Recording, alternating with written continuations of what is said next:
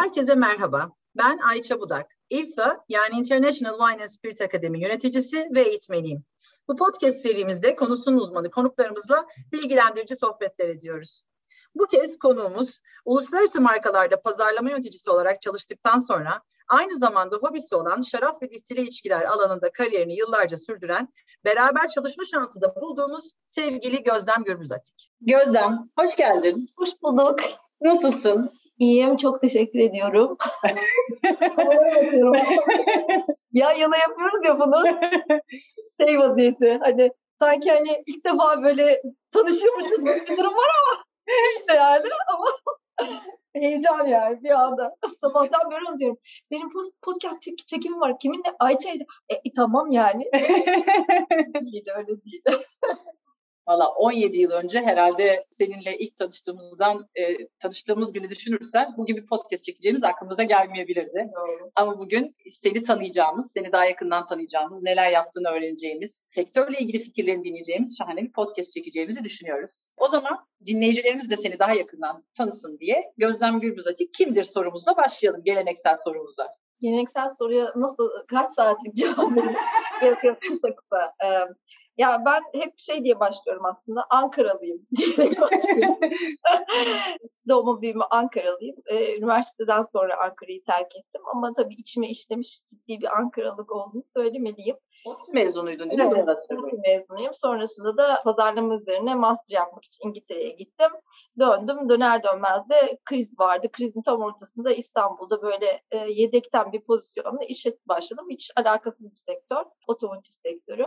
Ama ailemden de biraz bahsedeyim buraya girerken gel, gelmeden önce.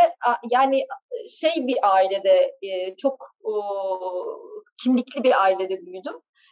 o çok kimlikliliğin en çok buluştuğu yerde evde mutfaktı bizde. Annem aslında TRT'de program yapımcısı radyoda yıllarca program yapımcılığı yaptı ve canlı yayınlar yaptı. Ben orada radyoya gitme gelme alışkanlığı ve dinleme, bir şeyleri araştırma, bir yerlerde bir şeyler öğrenme alışkanlığını da aslında en çok annemden edindim diyebiliriz. Annen çok... de bu arada bir yazar aslında değil mi? Evet, Aynı evet, zamanda evet. İnci Gürbüz Atik. Evet, aynen. Ee, o da hala e, sonuna kadar aktif e, bir şekilde ve aktif ve aktivist şekilde devam ediyor. Baba tarafında da e, Ege'lilik var. Aslında babam ciddi bir mühendis e, olma kimliği içinde e, sahip olup da maceracı bir ruhu olduğunu söyleyip e, hiç alakası olmayan coğrafya bölümünü bitirerek üniversitede sırf laf olsun diye bitirmiş bence zaten ama e, verhasıl ama yaptığı işlere baktığımda genel olarak prensiplerine, titizliklerine ama yeme içme ile ilgili gastronomik anlamdaki standartlarına bir egeli e, ondan sonra yemeklere bakış açısı falan filan eve aldığı yiyecekler, ham maddeler vesaire benim için o da çok acayip bir e, şey kaynağı. Çok iyi yemek yapar o yüzden de baba annemin burnundan getirirdi. Hepimizin de getirdi diyebiliriz ama o da bize bir sürü şey öğretmiş. Ve nasıl yani böyle karışık şeyler anlatıyorum ama ben beni ben yapan şeyleri anlatmak adına söylüyorum belki bunları. Annem çalıştığı için de beni anneannem büyüttü. Anneannemin de bende çok hmm. ciddi bir rolü vardır. Ee, o da böyle manastır disipliniyle. ee, ama e, çok fazla gerçekten kendi kendine iş yapma ve iş sorumluluğu alma vesaire yani kendi hayatına kendin yön verip devam etme kısımlarıyla ilgili bir sürü şey vizyonu da ondan aldım diyebiliriz. İstanbul'a geldiğim kısma şimdi bu parantezi kapatıp devam edeyim. Otomotiv sektöründe başladım. Alakasız bir iş olabilir ama e, o zamanlar için yeni bir şirketin ilk kuruluş dönemiydi. Bende de işte bu kuruluş dönemleri ve şirketlerin ilk başlangıçları herhalde hayatımda e, ciddi rol oynamış vaziyette. Orada çalıştım bir süre. Ondan sonra ama çok yoğun çalışma.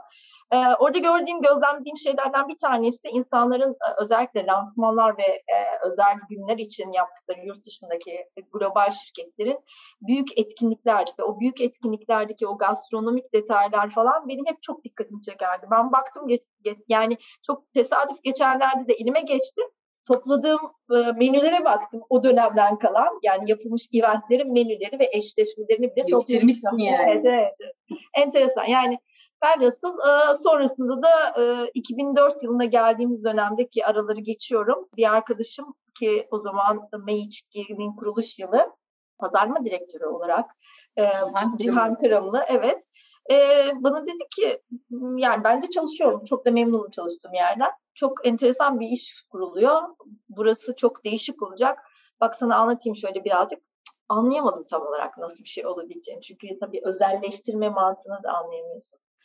E, velhasıl oradan buradaki süreci anlattı. Bir kere anlattı, iki kere anlattı. Yaklaşık 4-5 kere anlattı diyebilirim. Ve ben sonunda dedim bu hayatımın herhalde değişik bir dönüm noktası olabilir. E, ben de çok seviyorum aslında yemek içmeyi.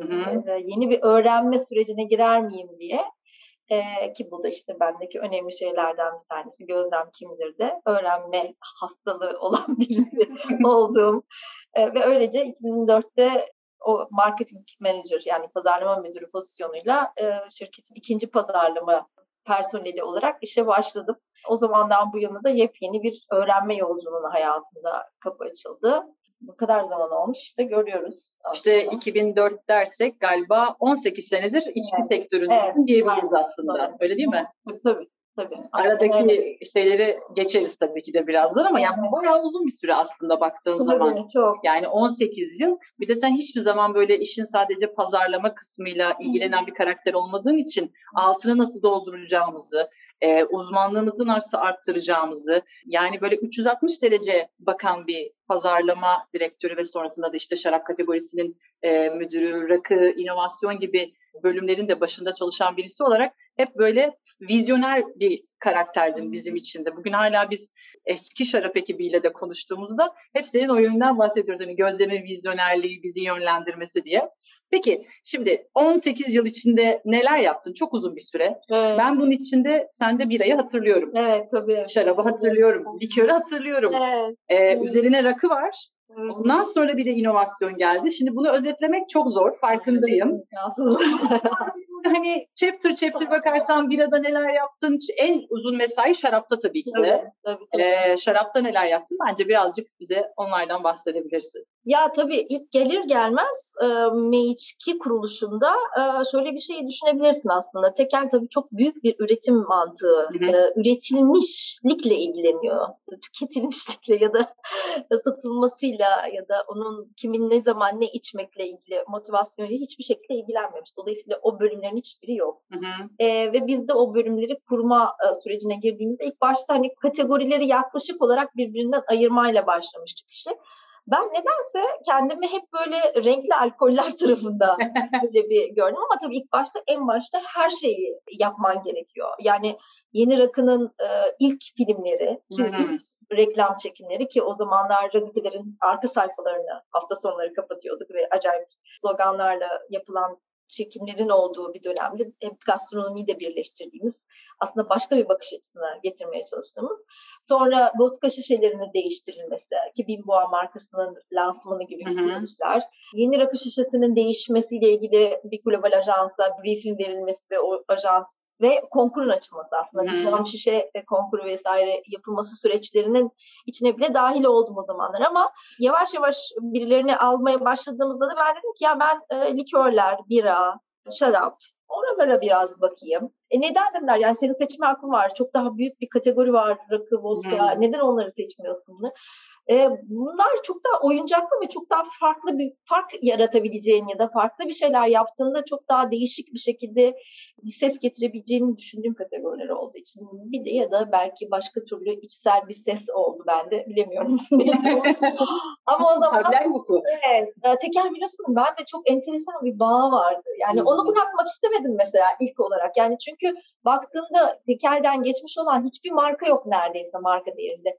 Logolar var, e, illüstrasyonlar var, çok iyi etiketler var ama marka kimliği oturtulmuş çok az marka hı hı. vardı. Dolayısıyla da onlara baktığımda e, ben oralara takıldım diye düşünüyorum. E, teker o yüzden benim için çok özeldi ve çok güzel bir lansman yaptık. E, Haydarpaşa Garı'nda çok tane de sirkeci de vardı. Sonra. Evet evet evet. Ve Şahane tişörtleri vardı. Evet. Acayip ikonik. Efsaneyle yani 100 tane tişört bulundu bir yerlerde kalmış diye bir e, bir yerlerden çıkan bir e, o bir de o bazılarının e, içeceği gibi bir sloganı vardı. Çok çok güzel günlerdi. Tabii o, onu bir kenarda bırakmamız e, gerekti. Teker markası hala birası olarak hala şey duruyor ama herhalde e, gökyüzünde asılı bir yerlerde diyeceğim. e, onun dışında likör kategorisinde de hep çok iyi likörler vardı. Geleneksel likörlerimiz zaten bence çok acayip önemli şeyler. E, gün yüzüne çıkmayı bekliyor olabilirler potansiyel itibariyle. O zaman da öyleydi. Ve onlara çok güzel bir şişe ve çok güzel bir kimlik yaratıp e, o likör dünyasını yeniden bir canlandırmaya çalışacağımız Hare markasıyla çalıştık. Sonrasında da şarap tarafına giriş yaptık. Şarap tarafı zaten başlı başına ilk başta Bizim çünkü altı tane şaraphanemiz vardı Niger'den gelen ve her biri başka e, yerlerde ve gittiğinde bakıyorsun ama e, üretim tesisi ile üretilenler arasında ya da satılanlar arasında ya da pazarın dinamikleri arasında çok büyük uçurumlar vardı. Aslında zamanında şato mantığıyla e, evet. yerler deniliyor. Bölge şarabını. İşte Hoşköy'de, Uçmakdere'de e, baktığın zaman tamamen aslında tam dediğin gibi Elazığ'daki hı hı. Aynen bu şekilde yapılmış şaraphaneler. Ee, ve o mantalite tabii ama sirayet olarak bakıldığında o 40'larda 50'lerde oturmuş. O çok gerçekten idealist mantalite sonradan çok başka yerlere gelip bence kendini sistemin dışına itecek şekilde güncelden uzaklaştırmış kimlik olarak. Dolayısıyla yani o Kayra markasıyla ilk başladığımız dönemde bizim ciddi anlamda pazarlama yapmayı gerektirecek bir ürünün mantığını oluşturmak gerekiyor. Hı hı. Yani sen diyorsun ya hani neden ilk başta pazarlama pazarlama pazarlama düşünebilecek bir durumun yok. İlk önce ürününün olması lazım. o ürünün gerçekten aslında inanacağım ve güveneceğim bir şey haline gelmesi lazım. Ben o süreçte bayağı bir şarabın içine girmek durumunda kaldım. Pek çok analiz, şarap üretim tesislerinin yeniden değerlendirmelerinin yapılması, elimizde kalan, tekelden kalan şarapların değerlendirmelerinin yapılması, bütün o süreçler, e, buna ne kadar para yatırılması lazım. Bir de şirket bu arada iki kere satışta. birileri almış sonra onu bir buçuk yıl sonra başka birilerine satmış. Her bir satın alan ortaklar yapısı itibariyle başka türlü şeylere de bakıyor. Bunlar da çok hızlı öğrenme gerektiren evet. şeyler. Yani perspektif olarak baktığında çok fazla şeyi öğrendiğimiz bir dönemde. Dolayısıyla Kaire'ye girdiğimde de yani sadece ve sadece tek bir açıdan bakmak değil de her şeye bakmak. Öte yandan yani ürünün üretildiği yere gitmek, bağa gitmek, e, bağcının peşine düşmek, e, winemaker'ın yani şarap üretim uzmanının peşine gideriz. Ki yabancılar Türkiye'de o zamanlar var ve bayağı sıkı azarlar yiyerek yani bir de e, pazarlamacı mantığında olduğun için bir de gerçekten hani seni şey de görüyorlar biraz hor da görüyorlar yaptığın iş değil. Aynen evet evet ama işte çok soru sorarak peşlerine düşerek e, alttan alarak vesaire e, Kayra ile çok uğraştık diyebilirim yani o süreçte. Ben duru, durayım bir yerde. Yani hani e, marka adı söylemek gerekirse bir şeyler sayalım mı bilmiyorum. Markaları saymayalım. Saymayalım. saymayalım. Aslında hani Kayra ile geçen süre sonra işte şarabın ayrı bir kategori müdürlüğü evet. olması, ayrı bir business unit'e dönüşmesi hikayesi. Sonradan da senin rakıya geçme hikayen var. Evet, hani Kayra ile ilgili eğer söyleyeceklerin tamamlandıysa istiyorsan böyle bir rakı rakıya doğru geçiş yapabiliriz oradan. Yapalım. Ya tabii Kayra'da biz hep beraber bir büyüdük. Ee, evet. Ee, çok şey öğrendik. Çok az markamız vardı. Ee, tekelden kalan bir tek buzbağı tuttuk. Çünkü buzbağı değer olarak hala da öyle. E, hiçbir zaman da o değişmeyecek bence. Türkiye'nin en önemli markalarından bir tanesi sembolik anlamda çok şey ifade ediyor. Onun dışındaki pek çok marka yaptık. Yaparken o kadar çok şey öğrendik ki bence. Ve e, çalıştığım ekip ve bir arada olduğumuz o Kayra yönetimi itibariyle sektöre de çok farklı bir anlam kattığımızı düşünüyorum. Çünkü sektördeki şirketlerin hiçbirinde olmayan bir şey vardı. Biz aile değildik ama aile olduk. Evet. Ee, ama yani bir tersten gidiş var belki burada. Ee, bence o da çok güzel bir öğrenme süreciydi hep beraber. Sonra tabii şirket yine satıldı. Araya yine başka şeyler girdi. Ee, orada da felsefi olarak biz o yolculukta öğrenmeyle ilgili parantez açmak belki bu İVSA'nın İVSA olma sebebine geleceğimiz yolculuğa bir gönderme yapmak lazım öğrendiğimiz kaynakları da sorguladık hatırlarsan Ayça. Yani e, öğrenme kaynakları bir tek bizim adımıza değil, e, sektör, insanlar bir şey öğrenmek istiyorlarsa nasıl öğreniyorlar? Bunu iyi ölçekli yapılmış ve objektif olarak yapabilecekleri bir sistem var mı sorusunu çok sorduk. Çünkü herkesin kendi markasıyla yaptığı eğitimlerde hep bir ön planı çıkardığın başka bir şey oluyor. Ama herkese eğer eşitlikçi bir eğitim sistemi sunarsak bu herkes için çok geliştirici olabilir düşüncesiyle de işte Kayra Wine Akademi zamanında kurmuştuk. 2006'yı 2007'ye bağlayan evet, Aynen öyle. Neler neler, ne cefalar, ne cefalar ayrı bir podcast konusu. Ama sonrasında da mesela bu iğne satış Diageo'ya dönüş itibariyle de biz bunu felsefe olarak sadece şarapta tutmayıp fermente ve distili içecekler. Çünkü biz aslında şarap eğitimleri alırken de her zaman sonlarında özellikle WSET programlarında bütün içecekler dünyasına bir bakış e, içerdiği için zaten distileleri de görüyorsun. Orada da zaten gördüğümüz buradaki derya deniz sistemi oraya taşımak e, meselesi vardı.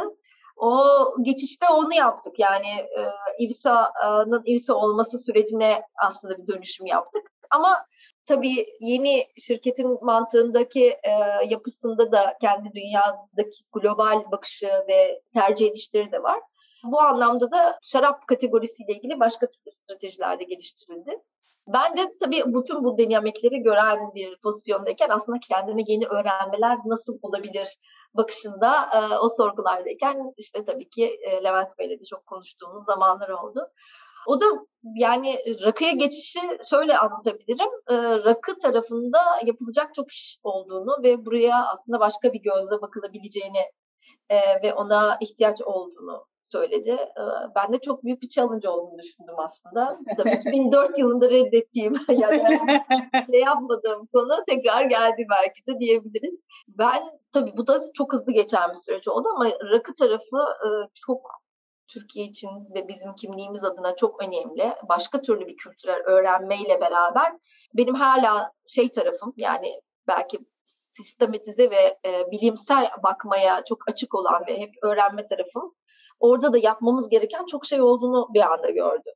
E, şarap tarafında çünkü bizim üretim ekibiyle, üretim ekibi de derken baldan başlayacak şekildeki üretim ekibiyle yakın çalışma mantığımız ve yeni ürün üretme, yeni ürün çıkarmaya yaklaşımımız, pazar dinamiklerini birlikte değerlendirme kısmımızın rakı tarafında da bir yeni dönüşüme ihtiyaç sunduğu kısmını gördüm ve aslında rakıda bu tür bir dönüşümün başlangıcı oldu. Oradan da inovasyon ekibinin kurulması süreci geldi. Çünkü bizim e, distile taraftaki inovasyon ekibinin e, o parçalı halini aslında büyük bir takım yani e, cross fonksiyonel dediğimiz yani disiplinler arası bir takım haline getirmek. Yani üreticilerden, son analizlerden, kalitecilerden ama pazarlamacılardan, ambalajcılardan, satın almacılardan hepsinin bir arada çalışabileceği bir ekip.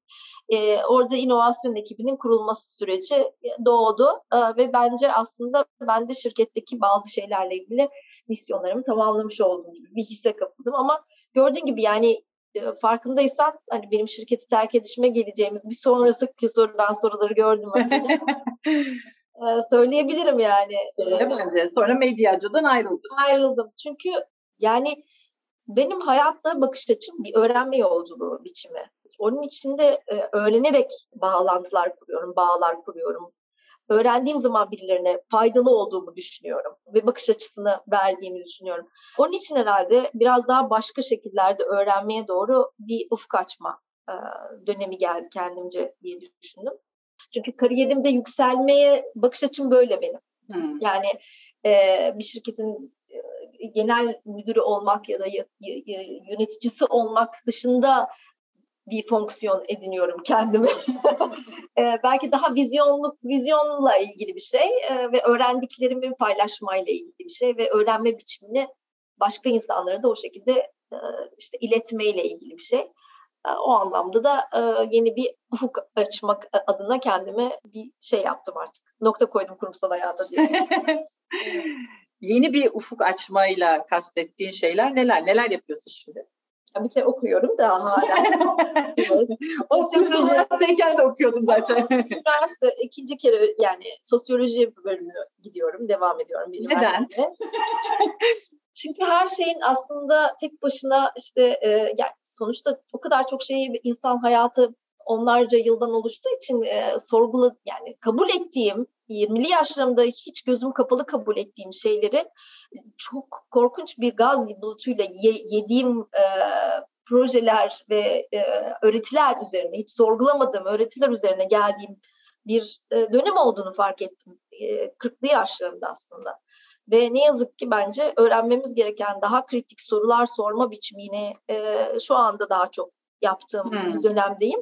Ve yani şu anda yaptığım işi, içki işini, e, gastronomi işini, Türkiye'deki yerelliği, üretim biçimlerimizin hepsinin aslında çok sosyolojik e, ve disiplinler arası e, boyutları olduğunu o kadar net görüyorsun ki hiçbir şey tek boyutlu değil. Her şey çok komplike ve bu belki bizim beynimizin de o hale gelmesine de sebebiyet veriyor bir yerden sonra ama onun için okumam gerektiğini ve sosyoloji okumam gerektiğini ve tarihsel anlamda neden biz buyuz?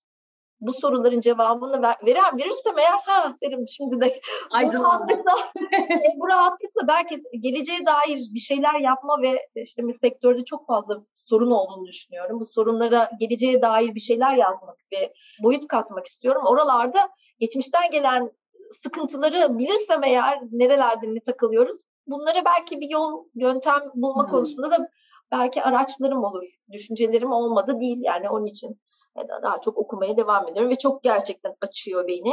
Bu arada da çok geziyorum. Yani Anadolu'yu da çok geziyorum. Üreticilerle tanışıyorum. Üreticiler derken bağ sahipleriyle hı hı. ya da çok küçük üreticilerle ve bütün bu yolculuklarda da çok fazla şey öğreniyorum. Her şeyi böyle Anadolu, Ege, Doğu Anadolu kuzey, güney, doğu, batı diye atmamızın çok basitleştirilmiş şeyler olduğunu falan filan da görüyorum. Ve o yüzden de kendime sürekli yapılacak binlerce şey çıkarabiliyorum yani onun için. Böyle bir dönemdeyim diyebiliriz. Bize danışmanlık vermeye devam ediyoruz. Aynen, e, aynen. İnovasyon kısmındaki bazı projelerde de danışmanlık veriyorum. Onun dışında e, Slow Wine ekibiyle beraberim. E, orada Sabiha ile Uma ile birlikte çalışıyoruz.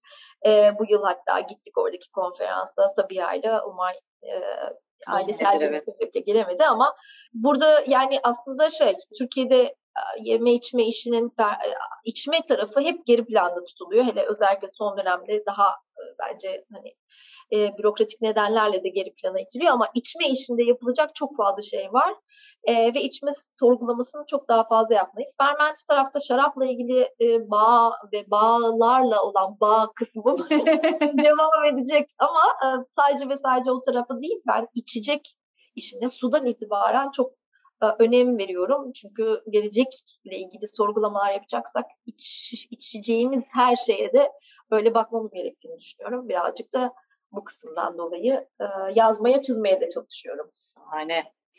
Peki şimdi Sabiha'yla, sevgili Sabiha Paydın'la Anatolian Grapes adlı bir oluşum başlattınız. Bir bağ yatırımınız da oldu değil mi? Bu ne amaçlıyor bu Anatolian Grapes? Şarap yapacak mısınız? Bağ niye yatırım yaptınız? Sabiha değil, bir, yaklaşık birkaç kişiyiz. Herkese söylemeyeyim şimdi ama bu oluşumun bir araya gelme amacı tamamen tamamen koruma amaçlı aslında kök köken toprakta da Sabiha'nın çok altını çizdiği bir şey var. yaşadığımız toprak Anadolu üzümle bağı çok bariz bir şekilde geçmişe uzanan bir yer. Herkes söylüyor. Türkiye dünyanın beşinci büyük bağlığına sahip, altıncı büyük üzüm üreticisi. E, fizibilite raporlarını e, devlet kaynaklı yerlerden okuduğu zaman üzüm çok değerli, çok katma değerli vesaire. Ama geçmişte bağına baktığında buradaki topraklarda çok ciddi anlamda da şarap üretilmiş. Şarabın kültürünü, medeniyet seviyesinde kendine devlet kurgusunun içine içselleştirmiş e, medeniyetler var, uygarlıklar var. Hı hı. Çok büyük bir e, geleneği var aslında geçmişinde de. Dolayısıyla da e, böyle bakıldığında aslında a, biz tarihsel anlamda buna çok sahibiz ama hiçbir şey yapmıyoruz bununla ilgili. Böyle bir geçmişli plök diye duruyor. Bunu geçtim. Bağlarda kuru üzümlük ve sofralık bağlar olarak ayrılıyor. Türkiye'nin şarap e, şey üzümünün yüzde ikisi, üçü e, şaraplık olarak ayrılıyor deniyor. Hadi rakıyı bile koymuyoruz. Hadi rakıyı da koydun yüzde onlara geliyorsun, on on birlere. Bunu da bir kenara koyalım. Konuya bakışımız bu kadar mı? Bu kadar mı? Yani e, konu bu değil ama. Konu her yere gittiğinde, nereye gidersen git, Artvin'e de gidersen git, bağ olduğunu bilmen, görmen. Her bir üzümün yaklaşık 1400'ün üzerinde işte Trakya'da Tekirdağ'daki Bağcık Enstitüsü'nde kaydı olan üzümün e, bir idrakına varmak. Onun için beyin gözümüzün açılmasını sağlamak. Burada yaptığımız şey şu. Kapadokya, Aksaray bölgesi özellikle Floksera'nın ki dünyayı e, özellikle Avrupa kısmında e, bütün şaraplık bağları mahveden e, asma bitti biliyoruz. Türkiye'ye de girmiş. Bütün batıdaki bağlarımızın hepsi zaten aslında şeyle Amerikan kökü aşılı bağlar. Birisi bağcılık yapıyorsa risk hiçbir şekilde almak istemeden direkt Amerikan köklü aşılama yapıyor. Herkes böyle yapıyor. Ama Türkiye'de aşısız bağlarımız var. Var. Evet, Ve bunlar gerçekten binlerce yıllık geçmişi devam ettiren üzümler. Ve bunların çok büyük bir e, dünya mirası değeri var. E, biz de bunların peşindeyiz aslında. Aldığımız bağları da sadece ve sadece e, çubuktan yetiştirdiğimiz. Çünkü o bölge Floksera'ya yaşam e, şeyi vermediği için, hı hı.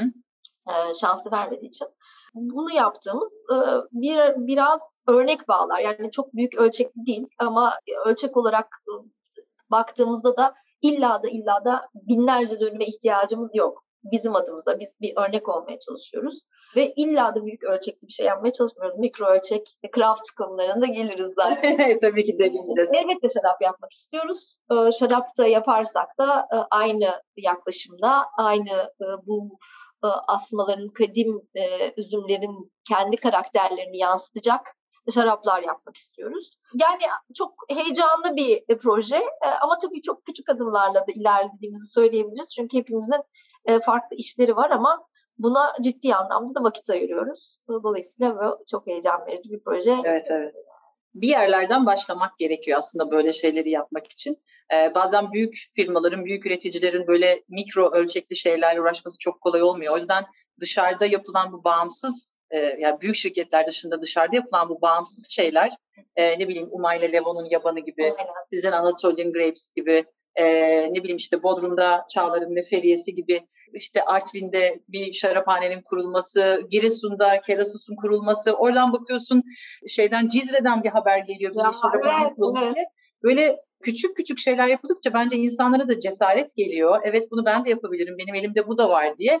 Aslında şey hani bir damla suya düşer ve böyle bir kelebek efekti derler ya aslında onun gibi bir şey bu. Evet, evet. E, dolayısıyla bence e, çok önemli aslında bu tip. Yani bu aslında network'i oluşturuyorsun. Evet. Yani haritanın üzerinde noktaları gerçekten hani insan anlamında bağladığın zaman o çok daha e, anlam ifade ediyor. Büyük şirketlerin de bunlardan çok büyük beslendiğini düşünüyorum. Kesinlikle bu beslenme aynı zamanda onların ellerindeki güçle çok başka bir şeye de dönüşebiliyor. Hı hı. Ve bence onun e, oradaki misyon anlamında büyük şirketlerin görevi de bu bundan hı. sonra. Çünkü onlar da aslında şu anda sistemsel anlamda, kurumsal olarak, yapısal anlamda bütün dünyada global olarak pek çok şeyi sorguluyorlar. Yani e, devamlılığı ve sürdürülebilirliği, bu çalışma biçimlerini nasıl değiştirebiliriz diye baktıklarında üretime de çok fazla bakıyorlar. Yani herkesin bir sürdürülebilirlik raporu var. Bu raporları da öyle laf olsun diye yapmadıklarını da biliyorum gerçekten. E, dolayısıyla orada bence onların yapacağı daha büyük işler şöyle işler dönüştürme açısından. E, bazı şeyleri kolaylaştırma, bazı bürokratik mekanizmalarını açma, e, o konularda daha önemli git, gitme gelme yolları yapma e, gibi şeyler de olabilir. Peki yani öğrenmeye meraklı olduğunu biliyoruz. Meraklı olduğunu da biliyoruz. Sürekli kendini geliştirmek için okuduğunu da biliyoruz ama hangi eğitimleri aldın bugüne kadar? Gerek sektörle ilgili, hmm. gerek işte ne bileyim üniversite hayatına itibaren aldıkların. Evet, yani sonuçta ben ODTÜ işletme mezunuyum. Sonra İskoçya'da aslında pazarlama eğitimi aldım. Edinburgh'da. MBA yaptım ama İskoçya'ya gidip de MBA'yi ODTÜ'den sonra aldığımda e, e, e, İskoçya'yı daha çok gezdim. Okulda da network yaptım diyebiliriz. Yani gerçekten bazı dersler bizim okuldakinin çok alt seviyesindeydi vesaire ama e, pazarlama ile ilgili de güzel bazı dersler aldım diyebilirim orada.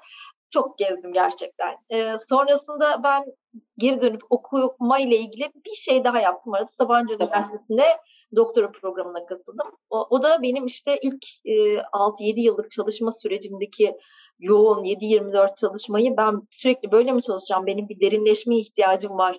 Başka bir şey yapmalıyım belki e, telaşıyla 30'lu yaş krizi dediğimiz genel olarak e, bir kırılma noktası pek çok insan için olabilir. Yaptığım bir şeydi. Yaklaşık 2,5-3 yıla yakın Sabancı Üniversitesi'nde araştırma görevlisi olarak çalıştım. Orada e, tabii ki e, pek çok e, dersi aldım. Sosyolojiyle ilgili aynı zamanda araştırma e, yöntemleriyle ilgili yani örgüt anlamında stratejik e, ve kurumların e, değişimlerine bakacak e, yapı taşlarını e, incelediğimiz pek çok ders de vardı. Ondan sonra e, şey e, dolayısıyla yani orada da pek çok iş yaptım söyleyebilirim ama tabii e, yeterlik döneminden sonra doktorumu bitiremedim. İnşallah şimdi yeni bir e, af çıkmış. Belki doktorumu yeterliğimi alır bitiririm gibi bir e, heyecana kapıldım geçenlerde. Fakat şarapla ilgili süreçlere başladığımızda WSET'nin e, 1, 2, 3 hepsini hmm. aldık. Train the Trainer'ını da aldık. Yani sadece eğitimlerini değil, eğitimlerini verme sertifikalarını da aldık. Ee, biz o dönemde duyusal analize çok önem veriyorduk. Sensori anlamda. Kaliforniya'dan çok harika bir hoca, Sue Langstaff. Winquire diye bir ders e, şey vardı, şirketi vardı. O bize muhteşem böyle bir, bir haftalık neredeyse bir sensori, duysal analiz dersi vermişti. E, çok şey öğrendik. O bize çok başka bakış açıları e, kazandırdı. E, sonra ben tabii duysal analize bakışı e, büyütmem gerektiğini de anladım. Çünkü sadece ve sadece duyuları sınırlayarak ve sınıflandırarak olacağım bir şey değil. Yani yaşadığım ortam, e, akşam e, içinde olduğum çünkü bize gelen sorular da böyle e, vesaire vesaire. E, onunla ilgili çok okuma daha yaptım üzerine. Ama bunlar bana hep mihenk taşı gibi olan şeyler. Yani bir eğitim alıyorum. O eğitimden sonra ne okumam gerektiğini artık yol olarak biliyorum gibi hissettiğim şeyler. Bir eğitimde şey e, benim için çok önemli. İngiltere'de Plumpton College'dan aldığımız ziraat eğitimi. Viticulture, evet. Aynen, viticulture. Orada bağ ve bağcılıkla ilgili e, bir haftalık e, yoğun bir programa girdiğimiz bir eğitim. Hatta işte Tekirdağ'da bağlara da gidip üzerinde çalışmalar da yapmıştık. O da çok öğretici bir eğitimdi. Yani pek çok şeyi bağlamama yardımcı olmuştu. Bunlar benim için aslında yolculuktaki eğitimler. Şimdilerde işte dediğim gibi sosyoloji ama aynı zamanda botanikle ilgili pek çok ders alıyorum. Bunların hepsini online buluyorum. Kew Garden ve onun yaptığı Kew aslında İngiltere'deki bu botanik merkezi inanılmaz bir kaynak. Birkaç kere de gittim ama kitaplarını da kaynak olarak çok güzel kullanıyorum. İnanılmaz çok podcast dinliyorum. Yani hmm. hani nasıl eğitimler alıyorsun dersen ya eğitimsel e, podcastlar dinliyorum gerçekten. Çok, çok zengin o alan aslında evet, tip şeyler öğrenmek için. Çok, çok doğru. Çok, çok. Dolayısıyla yani bir şey yaradığında mesela bu sabah şey dinledim. Sentetik alkol yapan ve alkolle ilgili problemleri çözmeyi amaçlayan e, bir profesörün e, İrlanda'da bir pro, profesörün yaptığı çalışmayı dinledim mesela. E, sentetik alkol yaklaşımı nasıl, e, yaklaşık kaç e, kadeh e, yaptıkları ürünü vermut gibi bir şey yapmışlar bu arada. Vermut'tan yakaladım.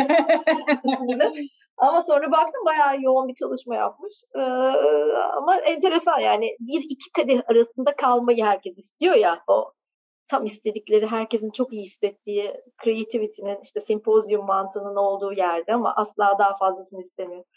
Orayı yakalayacak bir wow. e, aralık. Enteresan evet, Evet. Peki sen bir dönem Wines of Turkey'de yönettin. Hı hı. Bu Wines of Turkey ne yapıyor?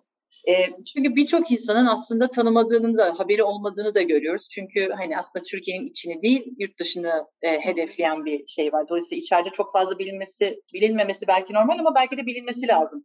Ne yapıyor, neyi amaçlıyor? Şarap Üreticileri Derneği'nden farkı ne? Ya da bir farkı var mı? Ya da beraber mi hareket ediyor? Biraz senden dinlesek Wines of Turkey'i ne kadar e, canlı sordum bu soruyu diyeceğim. Çünkü e, Wines of Turkey nedir cevaplayabilirim de şu anda ne yapıyorum cevaplayamayabilirim. aktif değil. E, ya Wines of Turkey 2008'li yıllarda aslında e, şarap üreticilerinin bir movement gibi yani bir hareketle hepsinden de bahsetmiyoruz. Böyle aktif olup da bizim bir şeyler yapmamız gerek deyip iyi niyetle masaya oturdu ve bir araya gelip yurt dışında kendimizi anlatmayı, ifade etmeye ihtiyacımız var. Bizi anlamıyorlar sorusunu cevaplamaya yönelik güç birliği yaparak e, yurt dışına gidip fuarlarda ki o dönemler özellikle 20. yıllar 20. yüzyılın sonları daha işte hala ülkeler standlarıyla fuarların, büyük fuarların yapıldığı, şarap fuarlarının çok önemli olduğu dönemler hala. Türkiye'yi temsilen gitmek için bir araya gelmiş ve tamamen ihracatı hedefleyen e, bir gruptu. İlk başta gerçekten 7-8 üreticiydi. Sonralarında 36 üreticiye kadar çıktığımız bir rakam oldu ve çok küçük ölçekli de olsa e, kendimizi anlatacak, kendimizi ifade edecek, e, Türkiye'nin içinde de bunu yaparak Çünkü öğretmemiz gereken şeyin sadece yurt dışı değil, Türkiye'deki turizmle uğraşan sektör de olduğunu fark ettiğim için e, bir öküz gözünü bilmeyen bir e, ne diyeyim someli olmasa bile garson ya da şef garson nasıl satacak onu e, bir yabancıya? Dolayısıyla bütün bunların aslında kompleks bir şey olduğunu fark ettiğimiz bir dönemde alt alta koyduğumuz bir business plan gibi bir pazarlama planıyla yıllık Wines of Turkey, Türkiye'yi tanıtma ve Türkiye şaraplarını anlatma yolculukları başladı o dönem. E, epey de bir devam etti. Sonra devletten destek de aldık bir dönem. E, devlet desteği tabii çok kolay bir şey değil yani Hı-hı. süreçler itibariyle. Türkiye'de şarap, e, yaş meyve sebze e, ihracatçılarının altında. Bütün alkol içecekler de öyle. Oradaki bir e, grubun e, altında e, Ekonomi Bakanlığı'ndan bazı destekler için başvurularda bulunuyorsun. İhracatçıları birliğiler üzerinden. E, biz de öyle bir yol izledik. Gerçekten aslında formal bir organizasyon oldu. Ama burada tabii çok kompleks sorunlarla da karşılaştık. Ne gördük? Türkiye gastronomisini yurt dışında tam olarak anlatamadığı için ve gastronominin parçası olarak alkol içkiler de tam görünmediği için bütün burada kopukluklar bir türlü bilmi, bitmeyen bir şey. Yani Türkiye'nin e, en çok yurt dışında bilinen yiyeceği ne dediğinde hangover food olarak döner var. Yani bütün dünya haritasında gördüğümüz şey ne yazık ki. Hani bunu dönüştürme e, için dünyadaki pek çok ülkenin yaptığı pek çok şey var. En küçük ölçekli diye bak yanımızda Yunanistan. Yani o kadar basitçe yapıyorlar ki sonuçta 10 milyon nüfusları var. Ve yaptıkları şey sadece ve sadece kendi gastronomilerini, kendi yerelliklerini çok basitçe birleştirmek. E, yurt dışında da açtıkları dükkanlarında, restoranlarında aynı şeyi satmak. Bizdeki o ilişkiler çok kopuk. Ee, dolayısıyla orada biraz sanki bir lifestyle gibi de bir şey var değil mi? Yani evet, gastronomi bir e, yaşam biçiminin de e, parçası. Doğru. Ama bizde yemek daha çok böyle ikinci planda kalmış. İşte dediğin gibi dönerle, kebapla, evet. bilmem neyle anılan bir şey. Halbuki ondan çok daha fazlası. Evet, evet. çünkü bizdeki kültürel e, bileşkinin parçası değil. Yani Türkiye'ye gelen turist de all inclusive'in içinde, kapalı devrede. Yani evet. Türkiye'yi görmeye değil, sadece oradaki denizi ve o, o otelin içindekileri görmeye, gelmeye yönelik bir yaklaşımmış gibi davranılıyor. Yani İstanbul'un yükseldiği ve İstanbul'un marka haline getirildiği bir dönem vardı. Aslında o iyi bir dönemdi. Çünkü gastronominin de çok yükseldiği, e, şarapla ilişkinin ilk defa yükseldiği, hatta yabancıların Türkiye'ye gelip şarapla ilgili e, gastronomik belgesel, şarap belgeseli çektiği, Rocco evet. Brothers'ın yaptığı çalışma Sabiha'nın oldu gibi dönemlerdi. Yani biz aslında bunu bir yakaladığımız, bir aksileri, o ivmeyi yakaladığımız bir dönem oldu. Fakat sonra pek çok dinamik de işin içine girince e, tekrar işler e, yani yorgunluğa da geliyor. Yani günün sonunda her gün başka bir engel, başka bir e, sıkıntıyla karşılaştığında o çok kolay bir yol değil. Orada sorulan en çok soru ona bir açayım kapatayım. Niçin niçin sadece dört tane beş tane üzümle gittiniz kısmıydı. Hı. Bu çok basit bir e, yaklaşım aslında idi. E, çünkü insanları öğretmek için bir yerden başlaman gerekiyordu. O bir, bir yerden başlama mekanizmasıydı. Yani o güne de baktığımızda bugünkü çeşitlilik yoktu. Patkara yoktu, acıkara yoktu, yoktu. körne yoktu, kösetebek yoktu atıyorum. Yani belki Bozcaada'da e, yapanlar vardı. Kuntra'yı falan öyle duyuyorduk belki. Basilaki'yi falan. Ama onun dışında çok azdı. Özellikle çok küçük yerel üzümleri duyduğumuz bir dönemde değildi e, herkesin söylediği şey de üzümlerinizin isimleri çok zor. Böyle bir yerden başlanan bir e, reaksiyonla ilerlemeye çalıştığımız bir dönemde ama bence hala çok yapılacak şey var. İlla Wines of Turkey diye büyük e, bir şey olmak zorunda değil, platform olmak zorunda değil. Çünkü şu anda dijitalize olmuş bir dünyada Cizre'den ya da e, şeyden e, atıyorum Midyat'tan kalkan bir üretici çok rahatlıkla kendine milyon takipçiyle yurt dışına duyurabilir birileri de sırf onu görmeye sadece Türkiye'ye oraya gitmeye karar verebilir. E, dünya çok değişti. Yani evet. dünya ülkeler ve uluslar e, ve o sınırlar platformlarından politik olarak çıkmayabilir ama bu tür bakışlarda çok bence değişti. Evet. Bir de şey kısmı çok önemli. Hani neden bu kadar az üzümle gittiğiniz hikayesi sürdürülebilirliği olan üzümlerle de gitmen lazım. Çünkü sen çok yeni bir oyuncusun. Özellikle ne bileyim işte İngiltere gibi ya da Almanya gibi e, büyük pazarlara, ithal şarapların çok fazla olduğu büyük pazarlara girerken daha az ürünle ama devamlılığı olan ürüne Aynen. girmen lazım. Evet. Şimdi bugün bile girsem belki hala o daha çok üretilen üzümlerle girmek çok daha mantıklı. Şimdi öküz gözü, boğaz, gelen, narin, cemil 3 aşağı 5 yukarı bütün üreticilerde var. Aynen. Yani sen bugün X üreticisi olarak öküz gözüyle bulunursun. Öbür gün bir Y üreticisinin öküz gözünü e, oradaki tüketici satın alabilir. Ee, Sabiha'nın e, şeyden önce, Covid'den önce, pandemiden önce yaptığı kök köken toprakta Wines of Greece'in brand ambassadörü evet, evet. Yannis'ti değil mi? Evet. Doğru söylüyorum. Yannis Karakasis gelmişti ve o da aynı şeyi söylemişti. Yani küçük volümlü ürünleri oraya götürmek daha bu işte emekleyen bebekken doğru değil. Ama sonrasında tabii ki götürebilirsin. Yani ne bileyim İtalya'ya bakalım mesela. İtalya bugün en çok hangi üzümleriyle biliniyor, hangi şarapları biliniyor ve ondan daha fazla üzümü ve şarabı yok mu? Aslında var. Hepsini dünya piyasasına sokabilmiş mi? Tartışılır. Aynen. Raflarda var mı? Var. Ama satışı uyduruyorum. Bir Aileniko'nun satışı bir Chianti kadar olabilir mi mesela? Öyle düşün. Yani dolayısıyla da biraz aslında o az üzümle gitmek dediğin gibi konsantrasyon, evet, evet. odaklanma onlar için bence çok daha kıymetli. Kaldı ki bir de ülkeden ülkeye de değişiyor. Yani İngilizler hiçbir şekilde tanen istemiyorlar. Evet. Daha beyaz şarap odaklar. Kırmızıda da Krecik karısını ancak öküz gözü boğaz kere imkansız onlar için ama e, şeye git Amerika'ya git onlar kaberneci e, ya da çok daha vegan oldu. Onlar için öküz gözü boğaz kere gayet çalışıyor. Onlar da krecik karısını hiç tercih etmiyorlar gibi. Bir de bunlar var.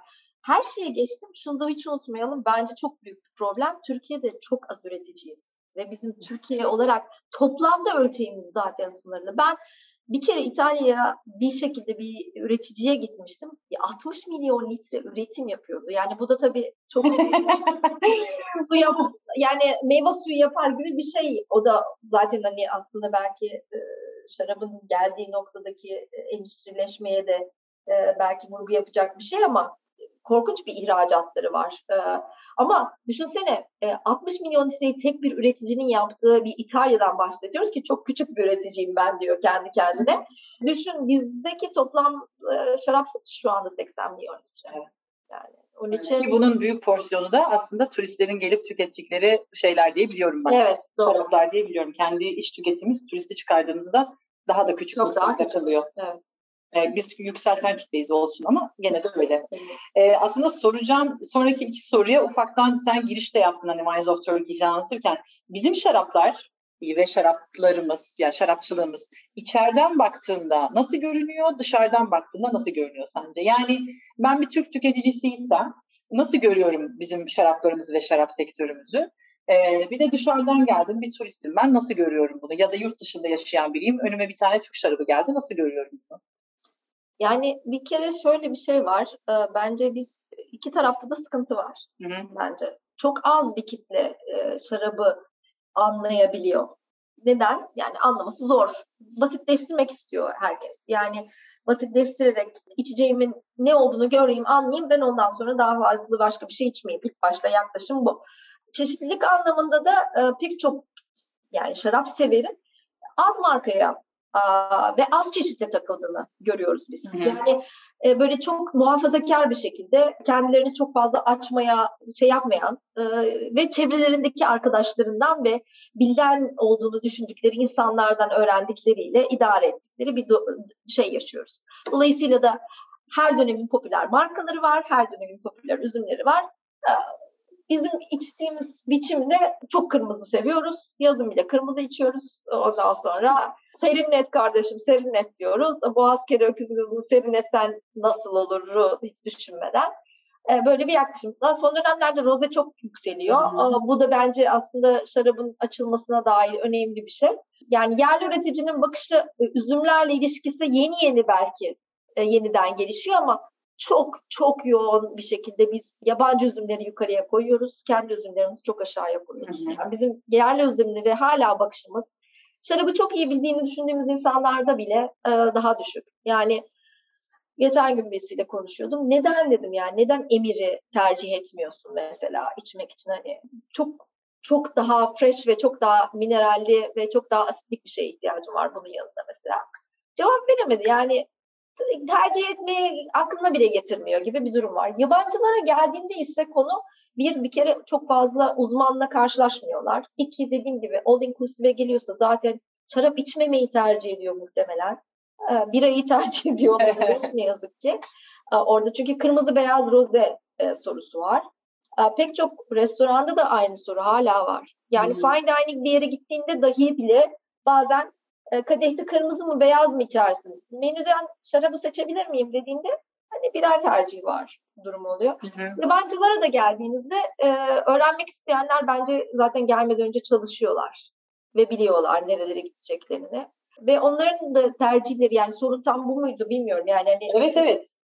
Yurt dışından gelenler e, gerçekten hani küçük üreticiye yerinde bile gidip e, tattıklarını biliyorum. Çünkü Aksaray'da mesela Gelbiri'ye her gün kapıyı gelen bir yabancı turisti.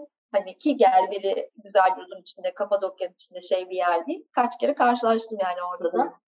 Ama e, şey çok az, çok az. Onların sayısını arttırmak lazım. Orada da yer, yerel üzümleri yapanları öne çıkarmak lazım. Ama bizde çok o, popüler olan pek çok şaraphane kendini aslında yurt dışındaki şaraphanelermiş gibi ve o üzümlerle konumlandırıyor. E şimdilerde tabii herkes kendi yerelindeki üzüme konsantre olmaya çalışıyor ama hala sembolik. Çok, çok küçük doğru söylüyorsun. Yavaş ha şey sorusunu soracağım onu unutmayayım. Ee, şarapta butik diye bir tanım var ya. Hı. Neyi anlatıyor sence butik? Butik. butik otelden farkı ne dermişim? Çok şaka yapıyorum tabii ki. Kelimeyle ilgili bir şey aslında bu yani. Butik ne demek?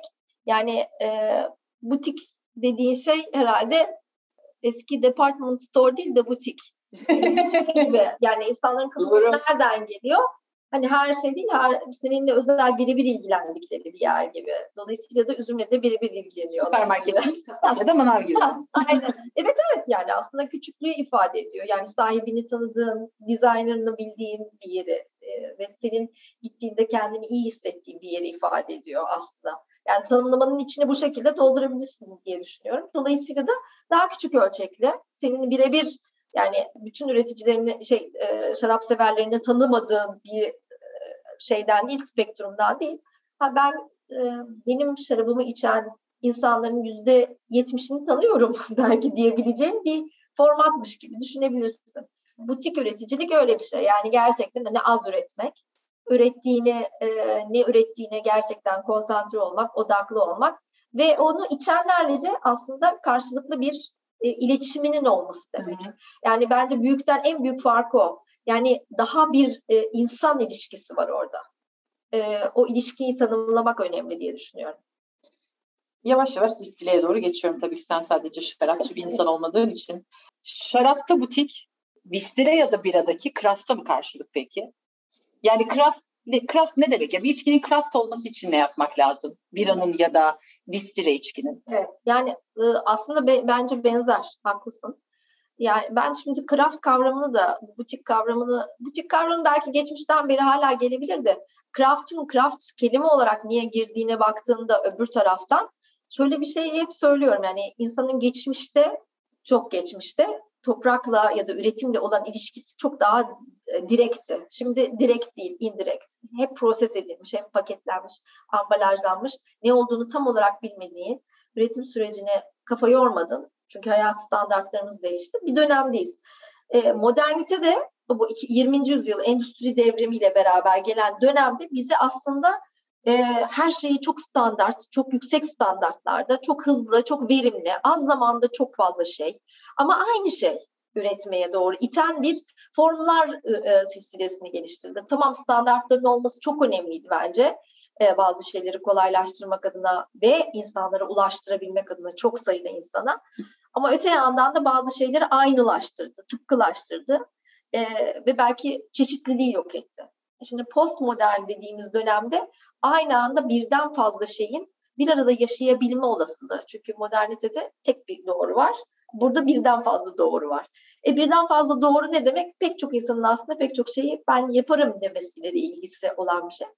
Craft kısmında da bu cin meselesiyle çok başladı ama birada da vardı. Çünkü biracılar hep küçük üreticiler olarak vardı. Ee, insanlar o geçişi yaparken birahanelerdeki o yeni denemeleri belki oğlu geldi yeni bir de bira denedi. Yeni jenerasyonların kafalarındaki soruları cevaplaması ile ilgili olan ilişki. Bu bira takarı kısmından eve de sıçradı. Evde bira yapımına. Çünkü aynı evde ekşi mayalı ekmek yapmak gibi bir şeydi. Evde elimi bir şeye sokup yapabiliyor muyum elimle? Bir şey üretebiliyor muyum? Sonunu getirebiliyor muyum? O ilişki bence çok iyi bir yere dev, ev, evrildi. Çünkü insanlar bu soruyu pek çok şey için sormaya başladılar. Yani yüksek alkollü meselesinde de regülasyonlar çok fazla yurt dışında da devredeydi. Yani e, endüstrisel anlamda bakıldığında da çünkü sonuçta tehlikeli bir şey yapıyorsun. Kimyasal bir süreçten bahsediyoruz. Şarap gibi değil ya da evde şarap yap ya da evde bira yap. Ancak miden bozulur bir şey olmaz ama evde distile bir şey yaptığında ölüm tehlikesi de burnunun burnuna gelebilirsin. Dolayısıyla bütün dünyadaki ülkelerin pek çoğu sınırlar koymuşlar. Ve onların aşıldığı, regülasyonlara karşı davaların açılıp da e, kanunların dünyada değiştirildiği bir dönem oldu o 2000'lerin içinde. Ee, ve buradan da aslında craft'a geçişin olması sağlandı. Cin en parlayan yıldızı haline geldi. Ee, tabii İngiltere burada çok önemli bir öncü oldu. Ve cinde çok oyun alanı var tabii ki. Tabii ki. Aynen. değil mi? Aynen öyle. Yani tabii cin işin adı e, çünkü içinde e, şey var, ardış tohumu var. Ama ardış tohumu olmayıp da cin gibi yapan da binlerce üretici olmaya başladı şimdi. E, zaten onlara da artık zaten botanik alkoller gibi kurumlarla başka türlü şeylere e, evrildiler. E, oradan vodka'ya geçti, e, viskiye geçti. Şimdi akışkanlık olayına da geldi yani. Her şey craft ama craft'ın özünde sonuçta bağla, bağlayalım. Yine bağımsızlık, yine bir insan eli yani el yani yapanın gerçekten hala her şeyi el kontrolünde yapabildiği bir ölçek e, ve o bağımsız ruh, inovatif ruh hı. Tıpkı butikteki sahibinin ne istersem onu satarım mantığının olduğu gibi şaraba bağlayacak olursak. Craft'taki ruh da bu şekilde. Yani bu bence bizim sosyolojik dönüşümü insan ruhunun e, bu işin içecekler kısmına girmesiyle e, dönüştüğü bir yer. Bir bakabiliriz. O zaman rakıda craft olur mu? Olmaz mı? Herhalde. oldu bile. oldu. Yaptık oldu. Yaptık oldu çünkü aslında kendi kendine e, zorlayıp kendi kendine iğne batıran e, bir ekip olduğumuz için e, biz huzursuz ve e, şey e, yani tabii regülasyonlar meselesini işte oradan da belki bağlamak gerekir. Türkiye'de de 1 milyon litrenin altında e, alkollü içki. Onu soracaktım distile, ben de. Distile alkollü içki yapma ruhsatı verilmiyor. Bunu yapmalarının sebebi gerçekten aslında bir tür aslında sektöre girişi de engellemek. Öyle her isteyen de girmesin demek.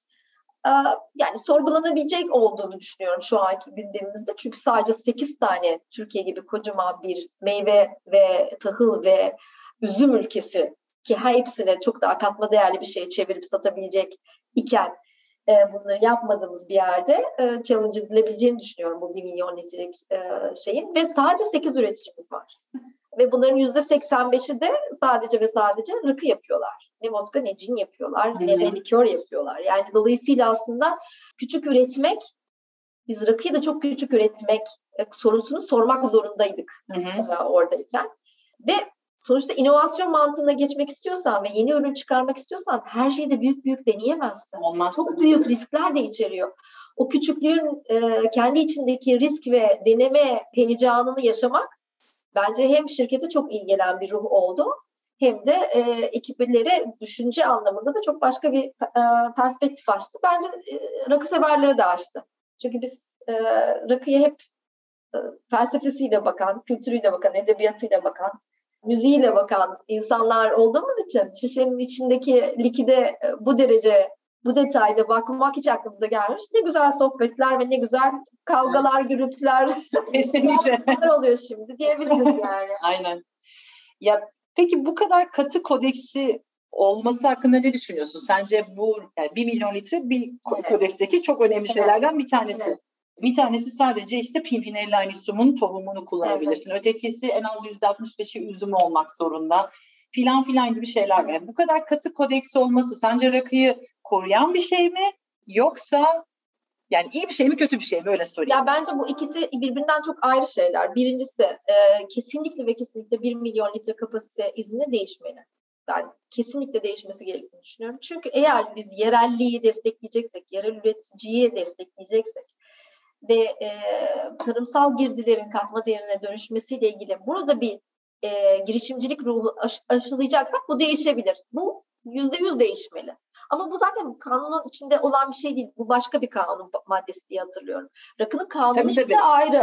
Ee, ben regülasyon anlamında rakının kanununa da yapılma zamanı ve felsefi yaklaşımı anlamında çok büyük saygı duyuyorum. Ve çizilen e, çerçeveyi de gerçekten aslında çok güzel çizilmiş olduğunu düşünüyorum. E, ama bu o, o rakının yine bir spektrum içinde oynanmasını e, etkilememesi lazım. Buna bir alt bir kategori açılabilir. Hmm. Bu kanun asla değişmez ama rakının anasonlu içecekler ve distile içecekler diye bir kategorisi de var bildiğimiz hmm. gibi. Yani ya craft dediğimiz başka bir alt kategori konulabilir ya da anasonlu distile içeceklerde oyun alanı başka türlü değerlendirilebilir. Dolayısıyla rakının kanun olması bizimki gibi kanunla ve uygulamayla korkunç sorunları olan ve mesafeleri olan bir ülkede çok iyi bir şey diye düşünüyorum. Yani e, rakının kanununa çok büyük saygım var. Peki rakıdan sonra da gelelim diğerlerine. Acayip şekilde trend takip edersin. Dünya makale okur, dergi karıştırır, işte podcast dinler bilmem ne. Bizi de hep beslersin böyle. Şunu yapmamız lazım filan diye hep gelirdin beraber çalışmaya. Hala da danışmanımız olarak e, öyle geliyorsun bize ki bu bizim hepimizi çok besleyen bir şeydi. Buradan sonra şu anda bulunduğumuz yerden sonra mesela bizi hangi trendler bekliyor? Neler büyüyor şu anda? Ya bir kere e, şimdi tabii bence içme trendine de baktığında gastronomi trendine de bakman gerekiyor ama bütün dünyadaki mega trendlere de bakman gerekiyor. Hı hı. Sonuçta mega trendler inanılmaz şekillendirici e, ve travmalarıyla beraber bütün global anlamda baktığında şu anda çok ciddi bir dijital bağımız olduğu için her şeyi her yerden titreşim halinde hissedebiliyoruz. Dolayısıyla çok büyük bir akışkanlık var. Bu, bak hep ondan bahsettim. Biz büyürken 0-1 vardı. Gri alanlardan nefret ederdik. Şu anda tamamen her şey spektrum, fluidity, akışkanlık vesaire şeklinde gidiyor. Yani her şeyi hiçbir noktayı atlamadan her şeye saygı duyacağım bir yer. Dolayısıyla her şeyin değer, de, denendiği bir döneme doğru gidiyoruz. Öte yandan ciddi travmalarımız var. Covid çok ciddi bir travma. Sürdürülebilirlik ve dünyanın geleceği, kıtlık, e, savaşlar ve e, su su sorunları e, ve kirlilik sorunları da korkunç. Biz içecekten bahsediyoruz. İçecek bir şeyden bahsederken sudan bahsetmemek mümkün değil. Dolayısıyla tüm bu trendlere bakarken aslında bence alkol içki trendlerinde de nasıl bir şeyler değişiyor, devinim oluyor dediğimizde bütün bunları içine yedirdiğimiz bir şekilde bakmalıyız. Ben mesela bu yılın başında baktığımda şunları yazmışım kendi kendime alt alta. Demişim ki e, bir kere spektrum olarak e, her şeyi her kategorinin içine giriyor. Yani bira vodka'nın içine giriyor, rakının içine giriyor. Ondan sonra e, her şey herkes karıştırarak yapmaya çalışıyor. İnsanlar çok fazla sıkıldılar koronadan e, ve çok gerçekten kapalı kaldılar. Dolayısıyla iyimserliğe, eğlenmeye ve oyun oynayacak dışarıda olacak alanlara ihtiyaçları var. Yani bu alanlar biz bir kere iç, içeceklerimizi şekillendiriyor. Craft ve sürdürülebilirliğe dair işler devam edecek ve devam edecek ve devam edecek. Ondan sonra ama şeffaflık. Yani yaptığın iş, iç, içtiğin iş e, neyse onunla ilgili şeffaflık çok önemli ve üreticilerden herkes bunları bekliyor olacak. E, yerelliğin devamı e, gelmeye devam edecek ve herkes bu yerelliği çok yükseltecek. Zira e, tedarik zincirlerinden dolayı da zaten istediğin ah benim Meksika'dan getirdiğim bilmemden vardı artık ya yalan yani. E, çünkü ne gidebiliyorsun e, bir yere atıyorum Berlin'e gidiyorduk alıyorduk bir şeyler geliyorduk diyelim. Bunlar falan çok zorlaştı. Dolayısıyla herkes için zorlaştı ama bir tek bizim için değil. Tabii devalüasyon ülkesiyiz ayrı. Ee, ama bunun dışında şu da var. Ee, çok ciddi düşük alkollere geçiş var. Sıfır alkollü dediğimiz diyeceğim sıfır distileler var. Hı hı. Ama sıfıra yakın seltzer dediğimiz kategoriler var. Ve düşük alkollü, fermente içecek bazlı ya da distile bazlı e, içine çok farklı botaniklerin katıldığı, botanikler hayatımızda kelime olarak çok daha fazla girmeye devam ettiği bir dönem var. Ve bunları her kategoride görüyoruz ama e, dediğim gibi soft e, iç, içecek dediğimiz kategori gibi küçük şişelermiş. 20'ye 2,5 e, siyerlik falan gibi şeylerde ya da tenekelerde o teneke boylarında Hem mesela kokteylleri görebiliyoruz. Gin tonic alabilirsin, mojito alabilirsin. Hı-hı. Dünyada bunlar çok raflarda var. Sıfırını da bulabiliyorsun. Sıfır evet. alkollüsünü. Ama dediğim gibi e, iki derece e, biralar e, su yerine içiliyor. Ya bunlar suyun kavram olarak değeriyle de ilgili şeyler. Ama öte yandan bence bütün içecek üreticilerinin de sorgulaması gereken şeyler. Çünkü yaptığımız ürünlerin içinde suyun oranı çok yüksek miktarda. Ve hem karbon ayak izi olarak hem de kaynakların korunması adına çok fazla şey var. Yani bütün bunlar yani trendlerin içinde gördüğümüz şeyler. Çok fazla notum var ama şimdi onların hiçbirine biz vakit yetiremeyiz. Aynen, aynen. Sen bunları makaleye çevirirsin bence. Su. şey söyleyeyim sana. Şimdi bazı içkiler bir dönem yükseliyor. Acayip bir yükselişe geçiyor. Ondan sonra çat diye yok oluyor böyle. Hani bulmakta zorlanıyorsun. Sonra birdenbire tekrar bir yükselişe geçiyorlar. Bu nasıl oluyor? Yani mesela cin örneğinden gidecek olursak ben her zaman cin sever bir insandım. Benim dayım çok severdi cini. Ondan alışkanlıkla cin e, hep sevdiğim bir içki oldu yani. Benim hayatımda hiç yok olmadı. Evet. Ondan sonra ama bir dönem cin şöyle aşağı doğru indi. Hiç cin kimse konuşmuyor. Herkes vodka konuşuyor. Ee, birazcık böyle mesela cin özelinde konuşacağız. Gastronomi yükselince de mi acaba cin yükselmeye başladı? Ya da kim yönetiyor bu işi? Gizli güçler mi var hayatımızda içkilerin halini sağlayan? Kim bunlar? Ya tabii yüzde yüz var o insanlar. Gastronomi dünyası inanılmaz yönetiyor bir kere. Alkol içkileri de yönetiyorlar yüzde yüz. Ama bir tek tek başına bunların o yöneticisi onlar değil. Bence sanat dünyası da var, designerlar da var. Yani bütün o tasarımcıların hepsinin e, işin içinde olduğunu söyleyebiliriz kurgusal anlamda. Yani dönemsel vodka'nın yükselişinde bence e, vodka'nın saflığı çok öndeydi. E, yani şey olarak bakıldığında. Cin ise geçmişten getirdiği e, çok fazla negatifiteyi de içeriyordu bir dönem anlamında baktığımızda. Vodka çok daha temiz, hiçbir şey bulaşmamış, hiçbir şekilde yani e, karışmamış bir içecek e, olarak bir dönem işte o temizlik, purity ve boşluk hatırlarsın o saflık bazı markaların şişeleri o kadar bembeyaz ve hiçbir şey değildi ki e, dediğimiz e, hallere geldiğimiz bir dönemin yükselişiydi. O, o da bir era işte ama. Hı. Yani her şeye yansıyor. Kıyafetine de yansıyor, e, gittiğin yere de yansıyor, dinlediğin müziğe bile yansıyor. E şimdi geldiğimiz yerde tam işte dediğim gibi yani bunlar böyle dünya trendlerinin değişimleriyle ilgili. Yerelliğin bu kadar yükseldiği, kaynakların yok olduğu, hepimizin dünyaya sadece insan üzerinden değil de bitkiler üzerinden, hayvanların hakları üzerinden bakmaya başladığımız bir yerde cinin içindeki botanikler korkunç bir şey yükselişi, değer yükselişi. Aynen. Ve çok değerli onun için. Kesinlikle. Şu anda yükselişte. Biz mutluyuz cinin yükselmesinden. çok. Ee, şimdi sen son zamanlarda biraz verbuta da kafa yoruyorsun. O yüzden sorayım. Şarabı seviyorum, seviyorum. Cin yapamıyorum. Ne yapabilirim? yani aslında vermut e, yok olmuş değil. Kokteyllerin içinde her zaman bir şekilde var ama o da böyle hani adı çok anılan bir kategori olmadı son zamanlarda. Bir kokteyl evet. içinde varsa vardır. Ee, onun dışında vermut herhangi bir yerde e, bir şat olarak, bir kadeh olarak tüketebileceğin bir boyutu evet. yok. Şimdi mesela o mu yükselişe geçecek? Hani botaniklerle e, cinden, cinin botaniklerinden vermuta doğru sıçrarsak. Yani, Çünkü bir de düşük alkol ya o yüzden tabii, Tabii tabii tabii. Yani şu anda bence şöyle bir şey var. Aslında hard seltzer dediğimiz kategori değil de e, fermente bazlı botanikli içecekler vermut zaten. Hı-hı. Neredeyse. Vermut dediğimiz şey belki içine bir miktar daha yükseltilmiş alkol konulmuş şaraba botaniklerle birleştiriyorsun. Bunu bir formda satıyorsun. E, şu anda zaten var ama isimleri vermut değil. Zaten demeye çalıştığım aslında bir basitçe hmm. bu. İnsanlar isimlerini değiştiriyorlar. Hmm. Aynı pazarlamacıların marketing kelimelerini değiştirerek her zaman yeni trendler yaratması gibi bir süreçten bahsediyoruz. Şu anda vermut içiliyor zaten. Tabii canım. ee, ama kimse vermut içtiğinin farkında değil olabilir. Yani isim söylemeyeyim belki ama yani İtalya e, şeyleri e, bir sürü içeceği içildiğinde kimse onun ne olduğunu farkında değil. E, yeter ki bir şekilde gündemde olsun. O ürünler e, başka şeylere dönüşsün ve craft olarak da üretilebilsin. Bu ürün craft olarak üretilebilecek de bir şey olduğu için ben dikkat çekmeye çalıştım. Çünkü Türkiye'de de 185 tane, 195 hatta e, üretici var, şarap üreticisi ama bermut üretmiyorlar. Evet. Üretseler ne güzel olur. Çok güzel olur bence. Trend konuşurken zaten son iki sorum bu aslında sana. Tekrar bir küçük şaraba döneceğim. Natural şarapta inanılmaz bir yükselişte. Evet. Ee, bu tip trendler hep böyle bakıyorsun sanki kuzey ülkelerinden bize doğru geliyormuş gibi. Kahvede de öyle oldu. Ne bileyim işte birçok içecekte de öyle oldu. Şarapta da zaten genellikle öyle. Evet. Şimdi natural yükselişe geçti. Evet. Ee, ve natural Türkiye'de de bolca e, üretilmeye var. Ya her üretici hemen hemen natural, naturale yakın bir şeyler yapmaya çalışıyor.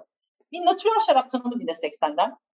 Natural şarap hiçbir şekilde dokunulmamış bir şarap demek aslında. Manipülasyonu en düşük düzeyde, en düşük düzeyde değil, manipülasyon hiç yok. Manipülasyon, Bağdan itibaren, bağdan itibaren, itibaren aslında. Evet, yani yetiştirilmesine olduğu gibi üzümün karakterini, toprağa, işte bütün o iklim ve coğrafyanın özelliklerini yansıtacak şekilde. Ama burada şunu demeye çalışmıyorum. Ben olduğu gibi bıraktım. Ne olduysa oldu. O üzümü de topladım, yaptım değil. Belki geçmişte bilimsel anlamda hiçbir şekilde bilmediğimiz e, ve anlamadığımız şeyler de olabilir. Şimdi şu anda bir hastalık geliyorsa üzüm bağına, onu hala hala natürel yöntemlerle koruyup bağını sık dikmezsen, yeteri kadar her asmaya alan verirsen, e, rüzgar geçiş alanını şey yaparsan, güneşin doğuşuna batışına göre doğru bir bağ alanında yaparsan, toprağını da iyi bir şekilde kurarsan zaten üzüm o da iyi bir şekilde çıkacak. Sen onları bilirsen eğer aklında farkındalığın olursa çok iyi bir üzüm yetiştirebilirsin. Bu yetiştirdiğin çok iyi üzümü de hiçbir şekilde bir şey yapmana e, gerek olmadan üzerindeki zaten maya doğal maya olarak o bağında yetişen kendi florasıyla mayalarsan çok güzel bir fermentasyonlar o bağının tadını şarap olarak alabilirsin. O da bence çok doğru ve çok yalın ve tamamen işte natürel. kadar. Evet. Yani yaptığın şey, yaptığın kap seni yansıtsın istiyorsan bunlarda çömlek kullanılabiliyor. Ama aynı zamanda başka şeylerde kullanabilirsin. evet, tabii, tabii hepsini de yapabilirsin. Ama yaptığın şeyde süreçte yaptığın ürünün kendisine o toprakla olan bağına saygı duyuyorsun. Sadece onunla konuşuyorsun ve eşitlikçi bir yerden bakıyorsun. Onu eğitmiyorsun, train etmiyorsun. Kafasından ben senin ne yapacağımı bilirim yaklaşımı yok. Çok eşitlikçi bir bakış açısı var. Bence en güzel tarafı da o terbiye yok yani. Aynen.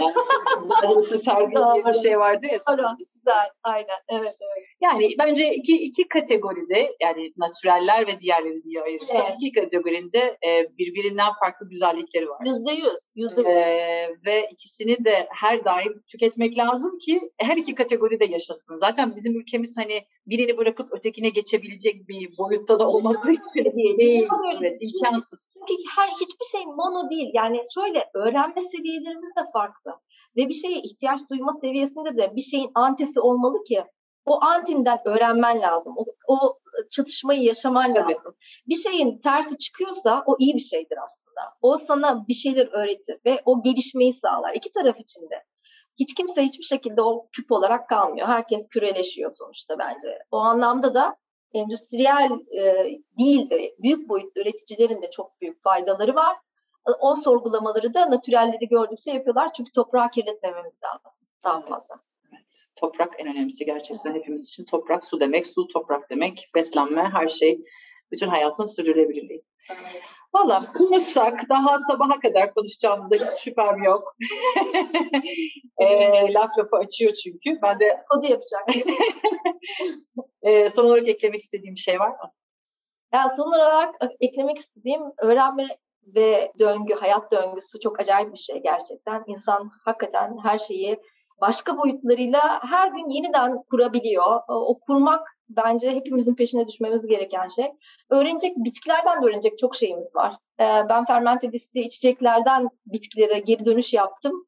O kadar büyük heyecan duyuyorum ki bunun için de illa televizyonu ya da bir yeri açmak da gerekmiyor. Sokağa çıkmak. Sadece sokağa bile çıksan, şehirde bile olsan dışarıda üç adım yürüdüğünde ne kadar farklı bitki görebileceğini görmek bile heyecan verici. %100 Evet yani e, ODTÜ'nün içinde gezerken e, iğde ağaçlarının koktuğu bir dönem vardı. Şimdi Aksaray'a gidiyorum bazen işte iğde ağaçlarının koktuğu döneme denk geliyorum. Yani hayatın birbirine açtığı yerlerden geçmeye ve heyecanla öğrenmeye devam ediyorum. Bir de şunu söylemek istiyorum. Biz hep aslında unutuyoruz. 2013 yılından e, itibaren yeni yasal düzenleme ile tanıtım ve tadım yasaklarının gelmesinden sonra pek çok yerde ve pek çok şekilde e, üniversitelerde de dahil olmak üzere e, alkol içecek üretimi ve içecek konusundaki araştırmalar çok kapalı devreye girdi. Çok sessizleşti. Yazılı çizili belge bırakma kısmı çok çok düştü. E, kendini göstermeden, tanıtmaktan ziyade araştırıp derinleşme kısmında gerçekten çok e, cılızlaştığımız bir döneme girdik ister istemez. 2010'lar, 2000'ler civarında yapılmış yazıları e, bile okuyamaz ve hatırlayamaz hale geldik. Aslında o dönemlerde çok ciddi yapılmış araştırmalar da var. Ziraat fakültelerinde bu bölümler vardı ve bu işlerin yapıldığı e, akademisyenler ve akademisyenlerin yetiştirdiği yeni jenerasyonlar vardı. Onları da kaybettik. Endüstriyle bağını da kaybettik. Benim aslında e, hepimize e, çok büyük bir görev olarak yazmayı, çizmeyi, araştırmayı ve bir araya gelip bu ülkenin ve Anadolu'nun fermente distille içecekler ve içecek kaynaklarına dair potansiyellerini gerçekleştirme anlamında yapacak çok işimiz olduğunu ve çalışmaya devam etmemiz gerektiği mesajını da vermek istiyorum. Çok teşekkür ediyorum. Biz çok teşekkür ederiz. Ağzına sağlık. Ee, benim için çok keyifli bir sohbetti. Ee, umarım dinleyenlerimiz de aynı keyfi alır. Çok teşekkür ederiz. Ben de çok teşekkür ediyorum.